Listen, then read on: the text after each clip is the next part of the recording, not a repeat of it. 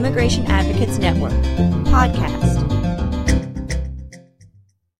Hello, and welcome to our podcast, Perspectives on Immigration Reform. Today we are pleased to welcome Randy Johnson, Senior Vice President of Labor, Immigration, and Employee Benefits at the U.S. Chamber of Commerce. Welcome, Mr. Johnson. Hey, thank you for having me. So why don't you go ahead and give us some background on your organization and, and you, the kind of work you've done in the past, and the work that you're doing now at the U.S. Chamber. Okay, well, I'm with the United States Chamber of Commerce. It's not the Department of Commerce, which sometimes people confuse us with, ironically. Uh, we represent uh, basically the interests of the employer community uh, up on Capitol Hill and in the regulatory agencies here in, in Washington, D.C. and across the country. And then we have relationships with local, local and city and state chambers across the country, which many of your uh, listeners are probably more familiar with.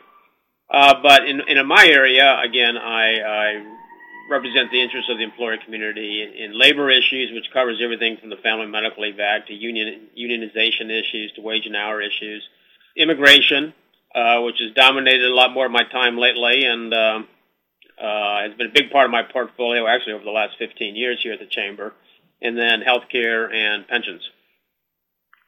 Thank you. And what's your background before you came on to the U.S. Chamber?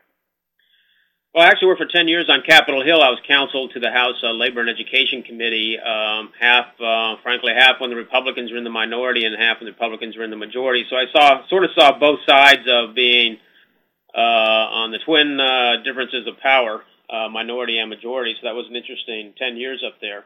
Before that, I was with the Department of Labor and NAM and IBM and clerk for a judge up in Baltimore after law school. Started my career actually working for a union plaintiffs law firm as a law clerk in Baltimore. So, variety of jobs. Indeed. And let's shift focus now to talk a, a bit about the background of the U.S. Chamber of Commerce in the immigration debate in, in broad and general terms, talk about some of the, the shifts over the years as well. Yeah, well, it's interesting. In, in this area, uh, hasn't been a lot of shifts in this sense. We actually, believe it or not, have been long involved in this area, and some people are still surprised to hear this, but we actually testified um, way back in 2001. Actually, it was the Friday before uh, 9/11, and we testified in front of the Senate uh, Judiciary Committee uh, with Senator Brownback and Senator Kennedy uh, leading the hearing, and in support of comprehensive immigration reform. It was my boss, Tom Donohue. It was the president of La Raza, Raul Yzaguirre, back then, and then the president of um, AFL-CIO, John Sweeney, which kind of tells you, even back then, the kinds of non-traditional allies that characterize uh, this debate. But we had a great hearing that Friday, and in essence, uh, we all supported kind of the same things you hear now about comprehensive immigration reform, which is um, yeah tougher border security. Again, this is this is pre 9/11, but still border security, uh, tougher employment verification procedures on employers, uh, legalization of the undocumented, uh, and uh, and then expanded uh, temporary worker programs. So those are the, the basic same sort of four prongs you hear about um, the G8 talking about in the Senate now, and, and the G8 in the House, and and so a lot of the um, planks of the chamber's position have really remained very similar over almost 15 years now, I'm sad to say. Um, and this is my third time around on comprehensive immigration reform, starting with Hagel Daschle and then uh, Kennedy, Kennedy and McCain, that morphed into Specter Kyl at some point, and now here we are with um, uh, with the Senate bill. So uh, basically, those have been our four uh, four planks. And if you look back at our 2001 testimony, they would still be in there. And of course, we've testified many times since then on all these variety of different parts of immigration reform. Right, and I observed perhaps some shift in uh, your position on yeah. e-verify over the years. Yeah, I can. I can see you've done your homework. Uh, but on e-verify, we traditionally took the position that it needed to be part of comprehensive immigration reform. Um, but as a separate matter, we wouldn't support certainly a separate e-verify mandate. Our position has kind of moved a little bit in the sense of, of we do believe the system has improved a lot since since five six years ago in terms of accuracy, uh, and in, and in terms of uh, would it have a false positive in excluding authorized workers as being unauthorized. Uh, we think that error rate has gone very much down. Uh, more of our more of our chamber members actually use it on a voluntary basis and, and reported back to us that um, uh, it's a system that they can work with and it's really not as burdensome as, as we would have anticipated. So we in, on E-Verify, we in fact did negotiate a, a bill in the House uh, about two years ago with Lamar Smith, which which was a new mandate on our employers, but it was a very carefully negotiated bill. And we would see that as the template of a bill to be included in comprehensive immigration reform. Senate bill is very similar to the House bill, not quite the same. Um, but yeah, we have evolved over the over the last six or seven years, and and have in the sense of we've gone from uh, we've gone uh, we've gone to a position of greater acceptance of mandatory e-verify. Hmm. And let's talk about uh, some of the problems from the chamber's perspective on the current immigration system. You know that particularly impact businesses, and I'd like to note that many of our own members work with low-income immigrants, so maybe you could focus on employers and employees in the service, retail, manufacturing industries. Yeah, and, and it's. I think maybe I should mention that uh, beyond being on, on the past board of directors of the National Immigration Forum, I was on the board of directors of the Lutheran Immigration Refugee Services Agency, and I saw a lot of the work of refugees actually with many uh, in many of the sectors you're mentioning. Uh, not that a lot of refugees come into the country, but but some do through our programs, and uh, they tend to fill a lot of jobs in the service sector um, because they're here to work and, and they're ready to work. But that's that's a way of saying that um, you know it, it people tend to say, oh, you know, you must not be having a shortage of workers because the unemployment rate is 7.5% or whatever in these non-high tech, high skilled areas, which, which we could also talk about. But in fact, it just varies from employer to employer and and sector to sector.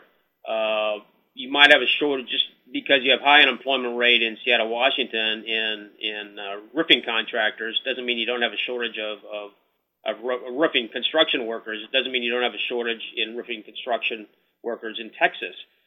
So it, it really we still have our members even in today's economy still have shortages in certain areas. Home health care is a good example of of uh, where home health care and long term care of where we have members who can't find they can't find the workers they need to staff the, the hospitals that are the hospitals and long-term care uh, service centers that are taking care of our, frankly, our parents and uh, and me one day.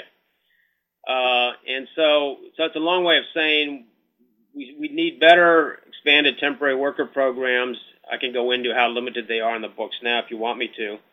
Uh, even in today's day of, of, of 7.5% unemployment. I also want to talk about legalization, though, because uh, some people say, "Why does the chamber care about legalization?" And in fact, I've even Patricia, I've even had some people say, "How can you support legalization? Why don't you oppose it? Wouldn't you be rather off just uh, exploiting workers in, in, an undocumented status?" Well, obviously, no, because that's not where the chamber is. Um, and uh, we want to give workers, provide they pass a criminal background test, etc., a legal status so they can't be exploited by those few bad employers out there, but more really to stabilize the workforce uh, so that when ICE or whoever shows up, you know, they're not our my members, my employers are not going to lose the workforce they're relying on. Uh, we want a we want a legal workforce, a workforce we can rely on, and not be dependent on a, on a government rate. And and I have to admit, you know, there are some bad apples out there that do take advantage of the undocumented, and we want to bring bring a stop to that. So, so there's legal the legalization issue. There's there's there's expanded temporary worker programs, um, and both of those areas are are important to our members. Sometimes it's the same type of employer. Sometimes it's a different employer. Uh, obviously, there's there's a high amount of interest among my members in the high skilled areas, and you can name the companies for H-1B visa uh, expansion and that's a whole other part of the debate here, where there seems to be greater ex- the greatest acceptance on Capitol Hill that we need to loosen up our immigration laws to, to some degree to bring in and allow people to stay who have masters and PhDs in high demand occupations. Sure.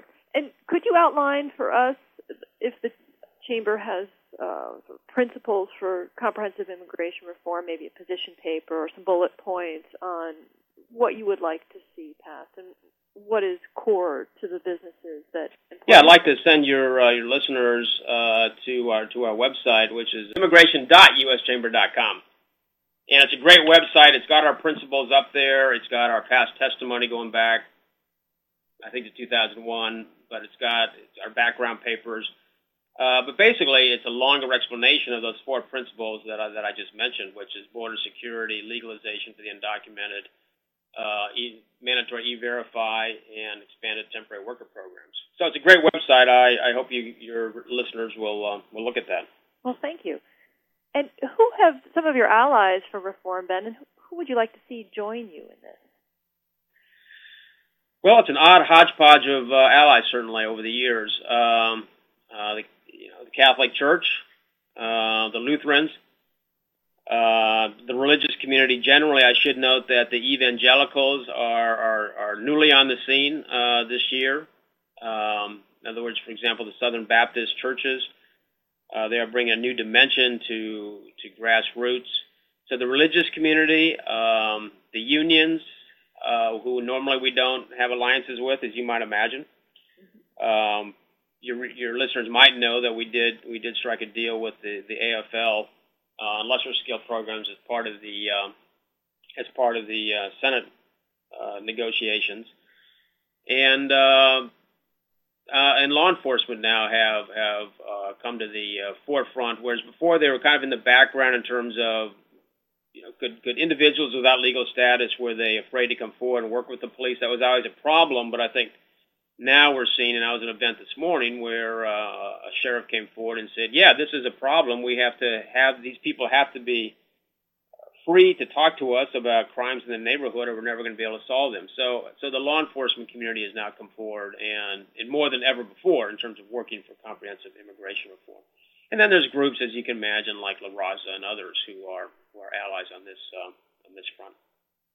Mm-hmm.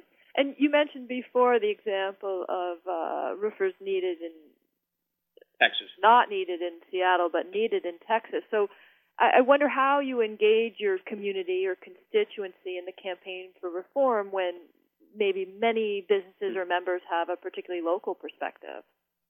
Yeah, and you know, in the end, it's going to be their decision as to whether or not to to contact their senator or congressman. Uh, we can make suggestions, we can offer up some talking points, um, but they're going to look at their own business or, or community and say, well, you know, I like the U.S. Chamber, but this one is just not my uh, my interest. So I'm, this one I'll sit out. I'll be involved in something else. But what we do is we have uh, relationships with our it's called our federation, with chambers across the country, and we and we also have our own you know, membership list uh, with who we go out to with grassroots alerts. So it's kind of a two prong, and then we have regional offices across the country who people there go out and give speeches on whatever the hot issue of the day is. This time it's immigration. And uh, we ask basically employers across the country to say, hey, this is what's going on in Washington. We think this is probably important to your business, but you're the one who's got to make the call in the end. And if it is, and maybe it's because you're experiencing workers in the high tech area, maybe it's because you're experiencing a shortage of workers under under the lesser skilled areas, or uh, or the H2B program but you take a look at this. This is what's going on. If you think this legislation is useful to you, uh, call your senator or congressman or woman and, and tell them so. So it's it's it's a it's a it's a broad brush across the country because our membership's across the country. But in the end, it's it's going to be a localized decision by each individual member. I was wondering whether the U.S. Chamber membership includes um, farmers or farm owners as well. Some. I mean, uh, we, we do have some agribusinesses, uh, some some uh, horse farms, uh, smaller businesses like in Kentucky. But there's a whole sort of separate coalition, I, I should mention, and kind of on the agricultural area. Um, so I couldn't give you the numbers. We have some, but it's relatively few. Right, and I think we see that distinction somewhat in the immigration advocacy work as well that agricultural workers are are treated differently and many of us who represent immigrants in urban settings don't know the agricultural issues as well. Right, and, and if you look at the Senate bill, of course, they have a whole separate section covering agriculture and, and the temporary worker. The temporary worker program there, and actually the route to, to permanent residency is is different in the ag section for workers in the ag section than it is in the other ones. So they do have their own little niche, and um, I think it's fair to say that agriculture has also certainly the, become the poster child of areas that almost everyone agrees on, almost everyone, that U.S. workers don't really want those jobs, and and if we do, don't do something about providing some access to immigrant workers in ag area, a lot of those employers will leave the country and move to Mexico or whatever. But uh, there's a shortage of workers in those areas, and it's surprising to me that as long as the ag industry has worked on this, which has been about a decade, it's taken this long to kind of get the uh, Congress to to provide some type of meaningful reform. Hmm. Now, you mentioned that you've been uh, working on reform since, well, at least 2001. Do you care to speculate on this round, whether whether you think we're going to end up with something? What are our prospects? Yeah, you know, it's kind of what. How do I wake up in the morning? Um, but I feel I feel uh, I feel pretty good actually today. Uh, that uh, for lack of a better phrase, I think that there's a good shot of getting to the president what I might call a, a light a lighter version of the Senate bill after it gets through conference with the House. But it'll have something in those four areas of, yeah, heavy on border security, but it'll have legalization and a route to citizenship and um, you know, how quickly and under what conditions, I think that's exactly what's going to be debated in, well, partially in the Senate, but, but in conference. And then e-verify and, and, and temporary worker programs. So I don't see the House passing what they passed six years ago, uh, on, which was strictly a, a draconian enforcement bill, which, this, which actually the chamber opposed uh, for the purposes of conference with, conferencing with the Senate. So if you look back at the last time we did, did immigration reform in 2006, the Senate was did pass a comprehensive bill in 2005, and then 2006 came close. But in part of that whole deal, the House countered with a very strict draconian enforcement bill for the purposes of conferencing with the Senate, again, which the chamber vociferously opposed, and we in fact even posed the rule for debate on that bill. Um, I don't see that happening at all again. There's a much greater. It's just it's mo- it's moved uh, miles in in the sense that people are not talking about deportation anymore. They're not even really seriously talking about just legalization. It's legalization, and then how quickly do you move to to permanent residency and citizenship? So. I think people lose track of how far in just five or six years the debate has shifted, and it's been enormous. Right. So all that, all that is a way of saying I'm, I'm, um, 50-50 optimistic that uh, we'll get a bill to the president. well, thank you. And thank you very much for your time today. For people who want to find out more about the U.S. Chamber of Commerce work on immigration issues, the website is immigration.uschamber.com. Any other resources you'd like to cite or anything else that you'd like to say? Well, I can give you my address where I, where I was open to, donations and new members. So, as I'm sure you are. uh, now we have a lot of good stuff on there. Uh, we have a great, by the way, immigration myths and facts piece that we put out. Um, it's a little dated now, perhaps, but we were doing it before it was popular, and I think it's the only thing that, that the business community, as the business community, has put out. I think that's on our website. It's got a lot of good details, and I still pull it out when you hear some of this trash talking on Capitol Hill and say, no, this is here. I'll send you this. Here's the facts, and here's the footnotes that prove what we're saying. Um, so there's a lot of good resources on our website. I think that um, some of your listeners might be surprised to see how engaged uh, we have been on this issue, and probably how much we have in common in terms of um, a common agenda. I think so. Well, thank you very much, Randy Johnson, Senior Vice President of Labor, Immigration, and Employee Benefits at the U.S. Chamber of Commerce. We appreciate your time today. Okay, thank you for uh, allowing me to um, participate.